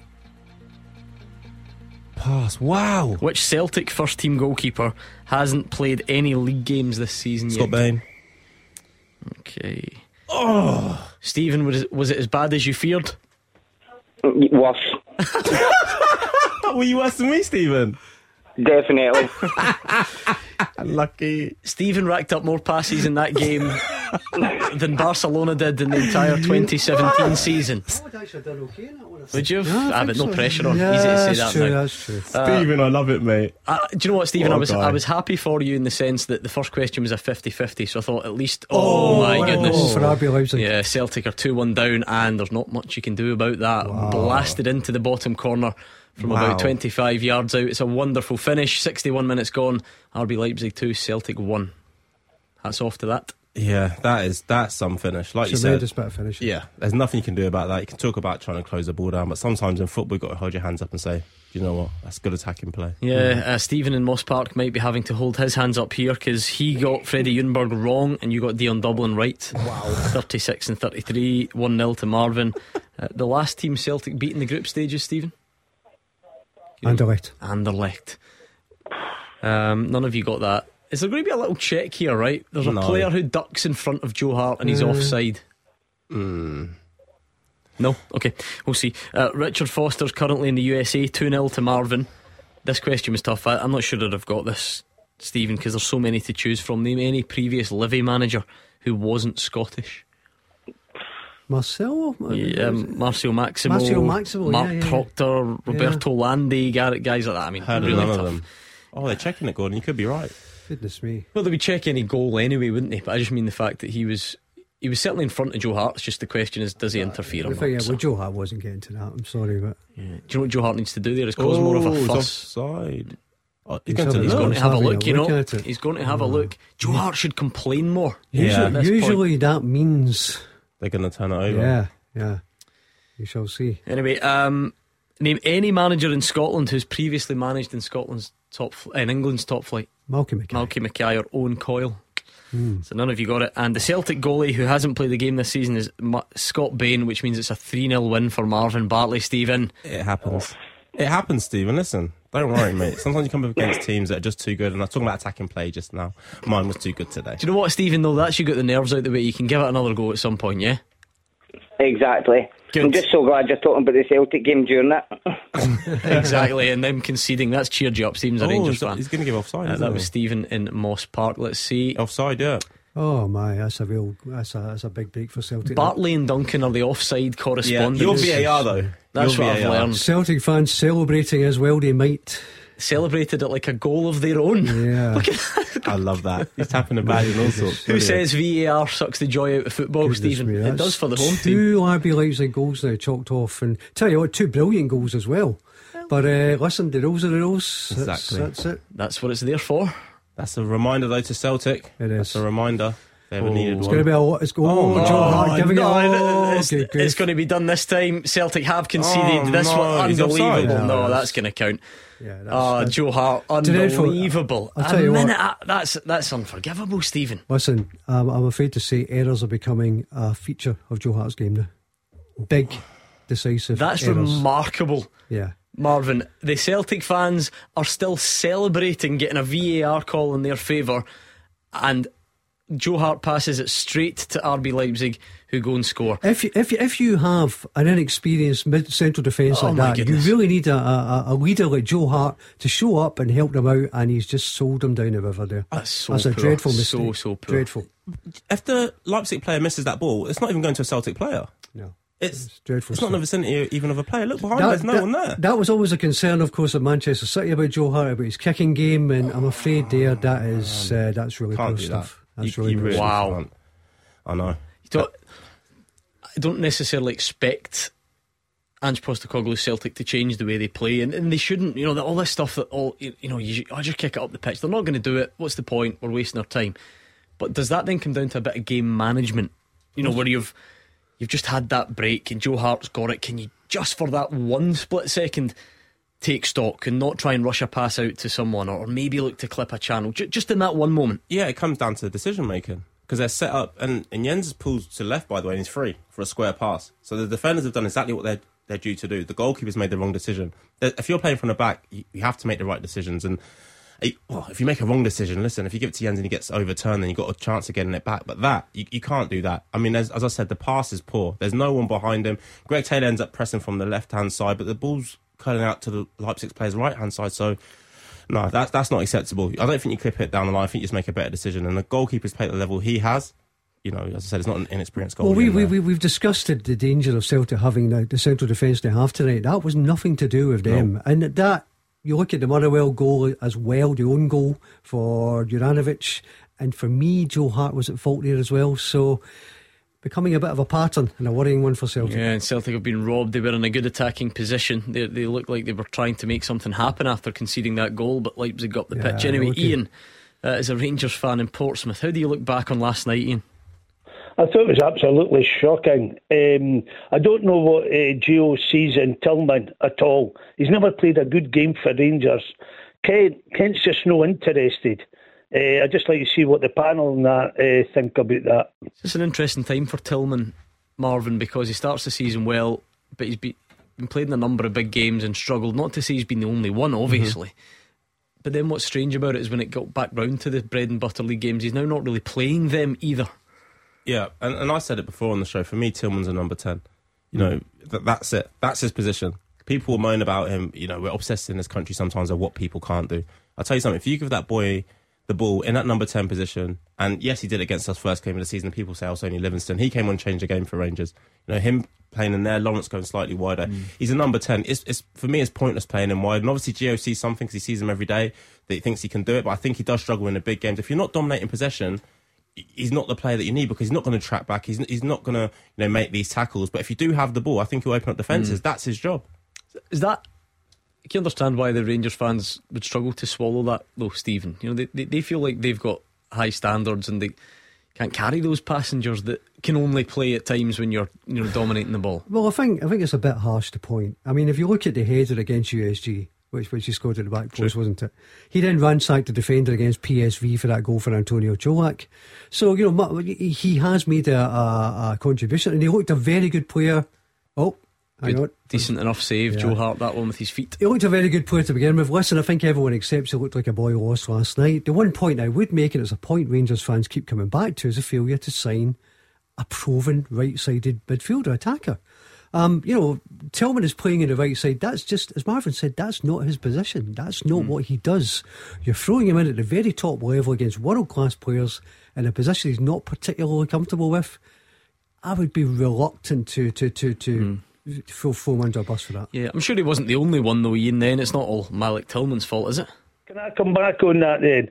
As the as as the the panel said, if Tillman, if Gio's seen him every day and that's not his position, so Gio got the tactics wrong last night then. For me, in terms of Tillman playing right midfield, no matter who it's against, I, I I don't agree with that. And as I said, it's easy to sit here as a pundit and say these things because the manager might see something different. He might have seen a weakness in Liverpool's left-hand side that he thought Tillman could exploit. But for me, he's, he's not a right midfielder, he's an attacking midfielder. And that's why I think he does struggle in the big games when he's played out there. Is that fair? Why, why is the manager putting him in these big games or, or putting him in that position? I think he was asked about it. He defended it to a point, saying that he played there against P S V, I think. Well, you know, we, we, we assumed Rabi Matondo was going to come in and play there, and he did against Hearts, and he, he did okay. You know, he did. He had an assist for, for Cholak's second goal, uh, showed signs of brightness. He then came on last night on the left side for Ryan Kent and almost scored a brilliant goal. So, I, you know, I, I think we have to accept it's going to take time for players, new signings, they all they settle at different rates of, or, or they need more, some, some need more, more time than others. If Matondo's showing signs of life, give him game time, give him a chance, put him out there again. Mm. And don't expose Malik Tillman to a position which, on the face of it, he doesn't look particularly comfortable with. You hear a lot of people, though, Ian, saying there's not much you can do, Liverpool are just much better and these things happen. You're not buying that, though, by the sounds of it. I understand that, but my second point, if you watch the game last night, when Liverpool were attacking, Rangers midfield their defence, when they run towards a Liverpool player to shut him down, they stopped about two or three metres, they never got near him. So when the Liverpool player got the ball, he had plenty of time, stop, have a look about. The Rangers players stood and watched them, every one of them. They're two, three, get into their faces. I'm quite sure when Marvin's team Livingston go to Ibrox or Celtic, they didn't stand off them. They go into them, they, they make it hard for them. Rangers just made it too easy. Yes, Liverpool are the far better team. More money, we understand that. But, but for God's sake, try a bit and show a bit of heart. I bet you a pound there's thousands of Rangers supporters out there. You could could have picked eleven of them apart from McGregor and would have played better than half of them last night. The professional football players, show a bit of pride. Kent doesn't want to be there. He's no interested. Yeah, we had a couple of complaints about Ryan Kent last night, Marvin, and a couple along the lines of, you know, wasn't ambitious enough when he got the ball. I mean, mm-hmm. wh- why not even just try and beat someone? Try try and run at people. Don't be tentative. I think another one was at the was it was it in the lead up to the penalty where he, he lost it and sort of jogged back, or was there another one I think when Salah kind of robbed him on the halfway line and he you know he jogged back. I don't know. Are those fair? Um, I, I think when you use the word, you know, try and do this or try and do that. Sometimes uh, you know wingers and, and attacking players, they're such confidence players. You know, so if he's you know not playing to his full potential, he's going up against Trent Alexander-Arnold, who's got a massive point to prove, by the way. He's trying to get in the World Cup squad. Um, people always moan about him defensively and how poor he is. If you look at the stats, he's not actually that poor as a defender. So it, it could be that. Listen, I get what Ian's saying, you know, try get close to them, try and get in their faces. And I said it earlier on to a caller, you know, I've played against Rangers and Celtic before and you try and do that and you come out of position, they punish you. Liverpool have done the same to Rangers yesterday. So I don't think it's a you know, down to a lack of commitment, a lack of trying, a lack of working hard. They were the tactics to sit off the game. They got into a certain area, then press. I think if you go and press in ones and twos against top teams in the Champions League, you're going to get punished. Again, Stephen, this goes back, whether it's the individuals or the team, this is because Rangers fans, rightly or yeah. wrongly, feel it's part of a pattern. See if Ryan yeah. Kent had been yeah. ripping up all season, scoring for fun, assisting for fun, ripping teams apart, and then had an off night at Anfield, yeah. we wouldn't get the same complaints about it, but people feel on these phone lines that this is sort of typifying him at the moment. Well, what is it? Is, it, is Ian the third Rangers fan today has made a very similar point? So there, there's clearly a body of thought out there that it's a consensus that for whatever reason, you know, Rangers does did not show up last night. But the worrying thing for the Rangers board, I think, is it will draw more attention on the squad management. There's already a, a, a bit of discontent that they didn't spend on quality players before the window closed. You've got the question, as you quite rightly say, about Kent, about Manelis, about the players going out of contract. Rightly or wrongly, there's going to be heat at the, at the forthcoming Rangers A G M over the way Rangers have handled this season, because the Champions League has exposed some weaknesses. Mm, thank you very much, Ian. It was nice to hear from you. So a big game last night, a big game ongoing at the moment. Super Scoreboard European football coverage with Moyer and Sweeney dot com, the top team for your defence. We're enjoying bringing you the big games. We were on until eleven o'clock last night for that game at Anfield, and thanks to Moyer and Sweeney Litigation, who are our sponsors of European football coverage this season. They're giving you the chance to win a sixty inch Samsung four K Ultra H D T V, and you can go to Clyde one dot com to enter for the chance to win. While you're there, you can find out more about Moyer and Sweeney, offering high quality representation for everyone throughout Scotland, whether it's minor or serious matters. They have got you covered. So thanks again. We are back again uh, with an extended show Tuesday and Wednesday until eleven o'clock next week. That's going to be good fun, uh, and all thanks to Moyer and Sweeney Litigation. Still Leipzig two, Celtic one. Uh, we'll reach the conclusion of that game next. R B Leipzig versus Celtic.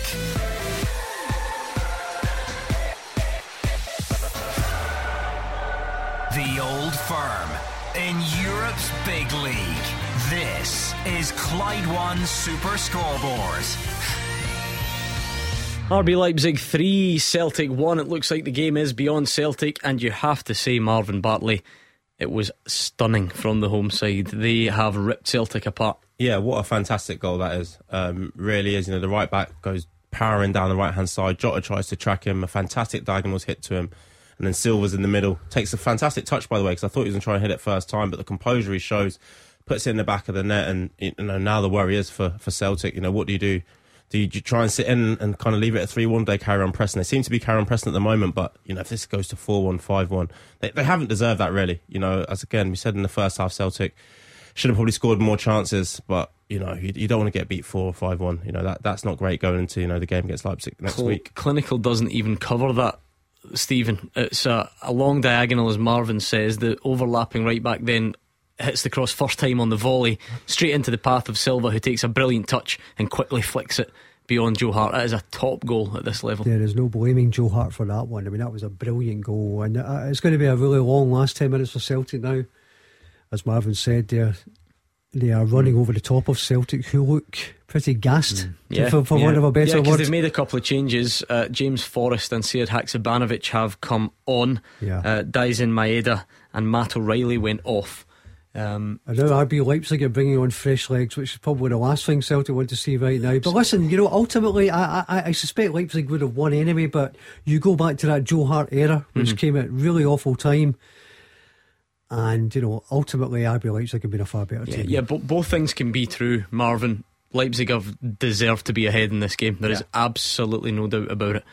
Sometimes then, if you're going to try and get something from a game where you are not the better team, you need to get the big moments right, and Joe Hart got the big moment wrong, and it, it really put Celtic on the back foot and and set this on its way. No, exactly. And, and you mentioned earlier, you know, the Celtic fans was just celebrating the V A R, the disallowed goal, and then all of a sudden the ball's at Joe Hart's feet under no pressure at all. Tries to play it out, and then the next minute it's in the back of your net. Um, you know, experienced player, that, that shouldn't be happening. But we were speaking, you know, I said earlier on the show, and I'm in danger of repeating myself, about being ruthless in that final third. You know, that, that is the difference. You know, defenders can defend, midfield players can get on the ball, but the attackers at this level, you know, they will punish you. And Leipzig mis- missed a few chances themselves, by the way, in the first half. And that should have been a massive, massive warning. Two V A R goals kind of disallowed, and then Joe Hart hands on one, and then that third goal is, is, is world class. This, I mean, this now is becoming the kind of away performance in the Champions League under Ange Postecoglou probably people feared yeah. before the campaign yeah, yeah. started. Mm-hmm. I think they. And James probably, McCarthy's coming on. Yeah, not, yeah. Not, I think they. I think they confound. I think they confounded people with the uh, the, the, the way they played Shakhtar Donetsk. They did reasonably well for fifty-seven minutes against Real Madrid. This is a bit more like a reality check, this one, and the worrying thing, if we go back to it, Callum McGregor off of a knee injury. They're losing players, they're dropping like flies, and they really need to get Cameron Carter-Vickers and Carol Starfield back in at ASAP. Yeah, you're not even dealing with the elite of the competition in R B Leipzig, no offence to them, and yet, mm. you know, André Silva's got fifty-one Portugal caps. You know, it's like that's that, that's that, the sort of yeah, Giakoumakis exactly. on now. The, the, the table you're dining at. Uh, Kyogo's gone off, uh, set up Jota's goal Uh, to draw Celtic level early in the second half. Giakoumakis replacing Kyogo, James McCarthy replacing I'm not sure who missed it there. That, yeah. yeah. One thing about Maeda coming Rio off Hatate, Rio Hatate, who was absolutely shattered, obviously. We, men quite we mentioned Maeda uh, coming off, and, and he looked shattered, you know, like Stephen just said there. Like, and you don't often see that. I don't think I've ever seen that actually. Mm. Looks extremely tired. So I wonder if he's got an injury, or he was just, they put that much effort into this game for the first sixty, sixty-five minutes that he just fatigued. But, you know, that'd be another worry for Celtic with, obviously, he's at St Johnstone away coming up for them at the weekend yep. as well. Yeah, yeah, absolutely. I mean, you know, it's three one and R B Leipzig had two very tight V A R calls mm-hmm. for, for, for goals off. So it could have been messy. It still could be. I think Celtic just have to steady the ship, get through this, lick their wounds, take what they've got and get out of town. Yeah, Celtic are still giving it a go. They're attacking. Jota was looking to create something and slips one down the line uh, again in the second phase for Greg Taylor, and I think it's going to be a Celtic corner. Um, so he's still giving it a go. eighty-three gone, R B Leipzig three, Celtic one, um, which is all very well and good, and Anfield and so on, but the big result of the week was obviously in Dingwall last night, and uh, Hugh is a Motherwell fan on the line. Uh, did you see that one coming, Hugh? Uh, one hundred percent. I says to a couple of guys, obviously, leading up to the last few weeks, we were due to hammer somebody because the chances we created, it should have actually happened against Hearts, if I'm being honest. We just couldn't put the ball in the back of the net against Hearts. We were by far the better team with them. We created, I think, a lot more than Hearts. And if it wasn't for Craig Gordon and a few uh, saving tackles, the crossbar for Penny, uh, we would have absolutely destroyed. We would have took four or five off the Hearts that day, but it wasn't to be. You have seen it coming. And what a difference in a football team. I'm, it's just, it's so refreshing to see there how the players have sort of been given free rein to go and express themselves. I mean, Joe Efford is a perfect example. Uh, I think he was held back a lot. Well, the full team was, I think, was held back under Graham Alexander, and his tactics were shocking. And you could see the fans obviously leaving stadiums and not even interested in even going to the games now. We're getting a lot more crowd in. You're getting a lot more behind the team now just because of the the effort they're putting in. I mean, how could a team get beaten up three nothing at home against Hearts and get applauded off the park? That just says it all for how Hamill and Brian Kerr have set that team up and how positive it is. So refreshing to see. The major thing is, get Matt Penny on a contract and don't let him leave in January, because what a left back here. The Ipswich left back must be phenomenal if he's keeping him out of the team. Yeah, so just just quickly, a, a mini... good spell for Celtic there, a lovely reverse pass from James McCarthy. Greg Taylor was in the box, couldn't quite find the shot, went out for a corner. Uh, the corner came in, kept the pressure on a bit, but then Haksabanović uh, couldn't beat his man and it was out for a goal kick. Um, it was a slightly loaded question to Hugh, could you see it coming? Because it, look, it looks like a surprise result, but he is actually right. How the Dundee United game stayed nil nil, no one really knows, and I keep referencing it because it shows you that it's not just my bias. As soon as the Hearts game finished, Andy Halliday texted to say, I have no idea how that finished three nil. So Motherwell had been creating chances. When you're doing that, Marvin, can it feel like it's a matter of time before it clicks in front of goal? Most definitely. And, you know, like Hugh said there, the team are capped off after after losing three nil. But if you see effort, if you see a performance, if you see what the players are trying to do and it's just not your day, you know, fans will take that all day long. It's it's when you go out there and you and you don't agree with the tactics, maybe, you know, you don't think the players are performing to the level that they can. That's when the problems start. But, you know, Hamill's got a feel-good factor back at Motherwell now. You know, it's fantastic to see a young coach going into kind of his first job. Um, absolutely brilliant. And as Hugh said, he's kind of turned it around for them. Um, you know, to go up to Dingwall and win five nil, you know, that's not easy no matter who you are. It's a tough place to go. I know Ross County haven't started well this season. I totally get that, but it doesn't matter. That That's a tough, tough place to go. And to go there and win that game five nil, that shows the direction that Motherwell are travelling in. Yeah, Stephen, I heard that all the, the press box at Anfield last night were all watching the game in Dingwall on phones and tablets yeah. and stuff, trying to keep across it. But yeah. um, when, when you did see the result, what did you make of it? Stunned, to be honest. Really surprised. Almost as surprising as, as Napoli winning six one in Amsterdam, but maybe, maybe not quite. When was the last time Motherwell won five nil away from home in the Premier League? Hugh, do you know? Because I don't. Uh, it happened, I think it was two thousand fifteen. That's impressive, Hugh. That is impressive. But who was that against? I can't. Is it St Johnstone? You're just making this up, Hugh. Yeah. Let's be honest. Yeah, yeah, I'll get yeah. producer Callum on the case. That's very uh, impressive. No, listen. I mean, I, I, I was impressed with the way Motherwell went about their business, even at Celtic Park. You know, I mean, they they had Celtic on the ropes and a bit nervous at the end. Um, and uh, it's great to see Stephen Hamill, because you know it's an obvious gamble giving Stephen Hamill the job. He's untried as a first team manager, and you're concerned about how that's going to pan out. It's at the minute. is beginning to look as he's really turning things around. Fair play to him. Yeah, um, is it onwards and upwards, Hugh? I'm, it's a bit early, isn't it, to look at that that league table? But I mean, you've you've leapfrogged Livingston, for instance, which is nice to see.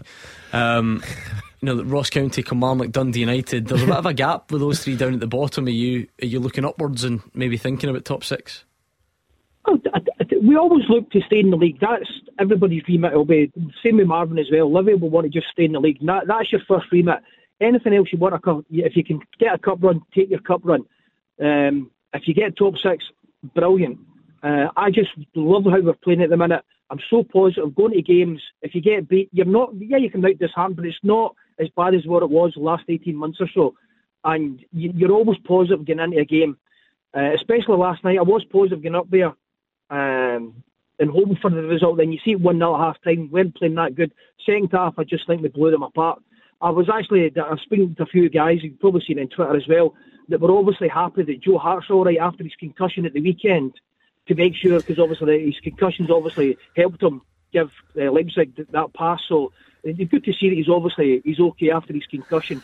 Yeah. Um, he's not having a classic evening in Leipzig, shall that's we touch, say? Touchy subject in a concussion as well. That's true. You've had your head knocked. um, we've managed to make it about five minutes into this conversation without talking about Kevin Van Veen. A hat trick last night. The second top scorer joint in the Premiership, one behind Cholak. He's up there with guys who have you know been really getting the headlines, like um, Miovski and Kyogo.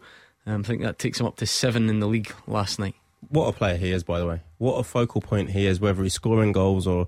You know, he's bringing other players into play, his first touch at times, and he works hard, by the way. You know, you can't take away from him. He does work hard, and I think Tony Watt's missing that. You know, look at Tony Watt's record since kind of leaving Motherwell and having Van Veen next to him. And yes, Tony was getting the goals, but I, Van Veen was doing so much for him. And listen, if Motherwell can keep him fit, you know, the top six finish should be well within their reach. It's taken another save from Joe Hart. Celtic getting a bit of the, a run around here. eighty-nine minutes gone. We'll go to Leipzig and get the full-time story after these. Thank you to Hugh and Lanark. R B Leipzig versus Celtic.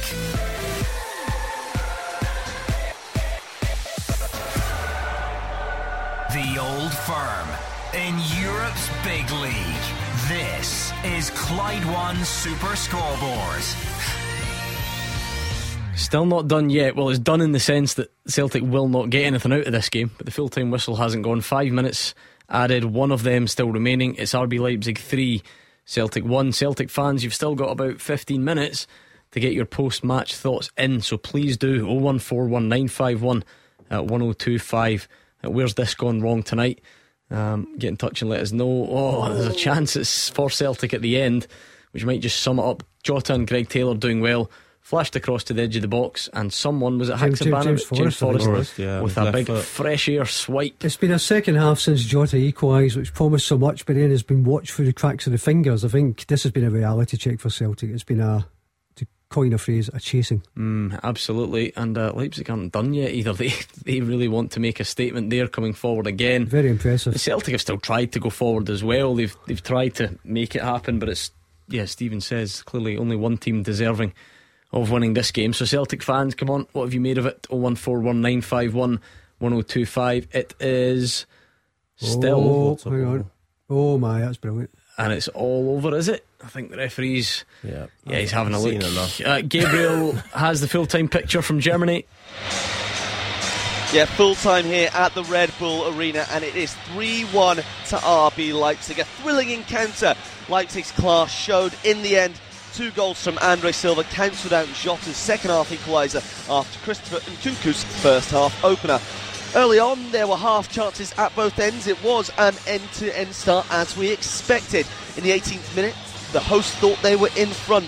Nkunku was slipped through uh, a lovely dink finish over Joe Hart, but he was shown to be marginally offside. That woke Celtic up, and they had a brilliant ten-minute spell rattling Leipzig. They had three huge chances. A header from Kyogo that forced a good save from substitute goalkeeper. Uh, a short corner gave Greg Taylor a chance. He curled it into the keeper's midriff. And then a stray pass gave Kyogo another excellent opportunity. His shot was deflected just wide. And then from the resulting corner, Celtic's trouble started. A short corner was cut back to Callum McGregor. He took a heavy touch. Leipzig were on him like a flash and countered The ball ended up in the back of the net. This time it was Nkunku who would get his goal. McGregor then had to come off with a knock. Oliver Albegaard coming on, and that was and will be a big blow going forward for the Hoops. Uh, one nil at the interval, but it was the perfect restart for the visitors. Two minutes after half-time, there was a cheap turnover of possession. Reo Hatate rolled the ball through to Kyogo, who took his time. He didn't even need to look up. He knew where Jota was on the left wing. He passed it to him, and Jota coolly slotted the ball back across the goalie. one one, game on. Uh, Dominic Jean-Jablais then hit the post after a fantastic one two with Nkunku. It would have been a magical goal. And then started a crazy turn of events just after the hour mark. Jean-Jablais curled in a brilliant twenty-yard strike to give the hosts the lead. However, André Silva was judged to have been blocking Joe Hart's view. The goal was ruled out by V A R. Celtic in the away end celebrated like they scored a goal. Suddenly the ball was back at Joe Hart just after the restart, and he had a terrible attempt to play out. He passed the ball straight to Zolobzai, who fed André Silva, and he stuck it in the back of the net. In the seventy-sixth minute, the game was over. Nkunku, who was outstanding all night, put a brilliant cross-field pass over Taylor's head to Simican, who put a first-time volley across to Silva, showed his composure, a touch and finish. three one there. Celtic certainly could have scored more, but the final result was a fair one. They sit bottom of the group on just one point after three games. Full time here in Germany. R B Leipzig three, Celtic one. Andy's a Celtic fan on the line to give us that quick reaction. Andy, how tough was that to watch? Well, I didn't really see it, guys. I've been listening to the radio. I'm not working tonight, but uh, obviously it's, it's it's hard to take. But I mean, see, these teams, what I'm saying to your producer there, right? Although it's great to get to the Champions League, get the money for the club, get the big draw, the Real Madrids and all the rest of it, the big nights. When it comes to it, I actually do believe that our level probably will be, I think, out of the group, Europa League. These, it's good to compete and all the rest of it, but these, this competition, I just think, is too much for us. Although the game was poised at one each tonight, we missed a few chances, albeit they've had a, a goal chopped off. All that aside, I, I still keep coming back to it. I think the Europa League's probably our, our level. I always hear this though, Stephen, and as true as it may be, you could face an R B Leipzig in the Europa League. Maybe it takes you to the latter stages, as Rangers found out and, and were successful last season. They finished fourth in the Bundesliga last season. They're eleventh currently. They are a very good team because, in, in terms of what we've just watched, you know, just with your eyes, forget yeah. where they are. You've just watched a good team, but you're still not dealing with the absolute cream of Europe. You're, they're not one of Europe's elite. So this notion that ah, it's just because you know it's the Champions League and ah, we're no more comfortable in the Europa League. Celtic should still surely have ambitions yeah. of doing better tonight. Well, yeah, the, the Europa League wasn't especially comfortable when Bodo Glimt came to town last year. Let's, let's not forget that. But I take Andy's point. I've, I've made the same point myself. I think Celtic and Rangers are Europa League teams. The Champions League's proving a tough old finishing school. You look at the the, the, the stats. Celtic two defeats, one draw, seven goals against, two for. Rangers three defeats, no goals, nine against. Last night it was Malik Tillman and Ryan Kent getting it in the neck. Now you'll have Joe Hart, questions over him, whether he should stay in the team. It was three goals going on seven tonight, Andy, uh, which might actually back up your point. But the one thing I would ask you, in front of a full Celtic Park, at home, do you do like Celtic winning the, the return game next week? Oh, I, I definitely I fancy Celtic next week. I well, there you are, but, but, that, but that kind of contradicts mm. the point that, you know, the point you're trying to make. I mean, they're not out of it yet. They've still got one point. Win that game next week, they're back in four points. The battle for second, even third, is, is right in the mixing pot. If Celtic play anything like that and R B Leipzig play anything like that, yeah. it'll be pretty tough, Marvin, yeah. next week, whether yeah. it's at Celtic Park or not. Most definitely, most definitely. But I, I, I still think I agree with Stephen. I think, you know, listen, Celtic win their two remaining home games. I think at worst they can be third place in, mm. in the league. Um, I really do think they can get second if they, if they win both of those. Obviously, mm. need a bit of luck with, you know, the other two drawn when they play. Maybe we could, just because we're short on time, keep that for, you know, sort of looking forward in terms of tonight. Mm-hmm. I mean, well beaten. Is is this the night that it, that it does?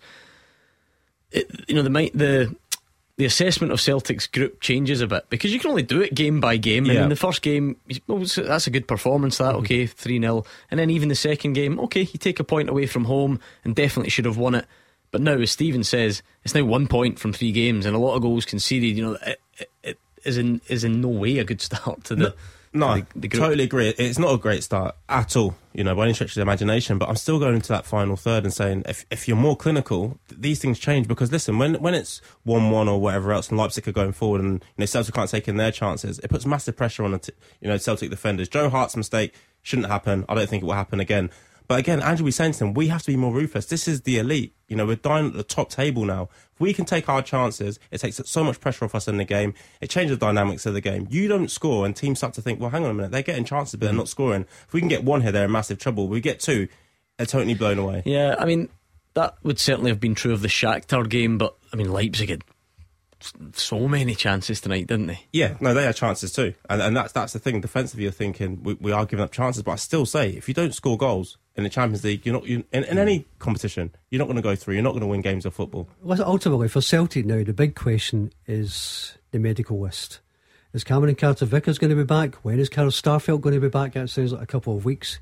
Callum McGregor would be a massive loss. These are big key players for them, and it doesn't just raise questions in terms of the Champions League. It raises questions for yeah. going to St Johnstone on Saturday for twelve thirty kickoff, where they're trying to keep in front of Rangers, who are just two points mm. behind. Uh, and a really bad mistake from Joe Hart tonight. He was certainly part of a mistake at the weekend. People can argue back and forward whether it's Juranovic's fault or Joe Hart's fault. Um, have you got any concerns about the goalkeeper at this point in time, or is it just a, a blip? Well, I know, I know before he came up here, he was kind of known for the odd mistake, but, but by and large, I mean, he's some goalkeeper, really. So, no, I would stick by him. Yeah, he's done well for Celtic since he came, Stephen. It's a, it's a but... really difficult decision, because he's a big figure in the dressing room. He's, he's a big, influential senior player. You know, I'd kind of throw this over to Marvin, actually. I mean, if, you, if, you, if you're in a dressing room with a guy like that, it's a really difficult decision, is it not?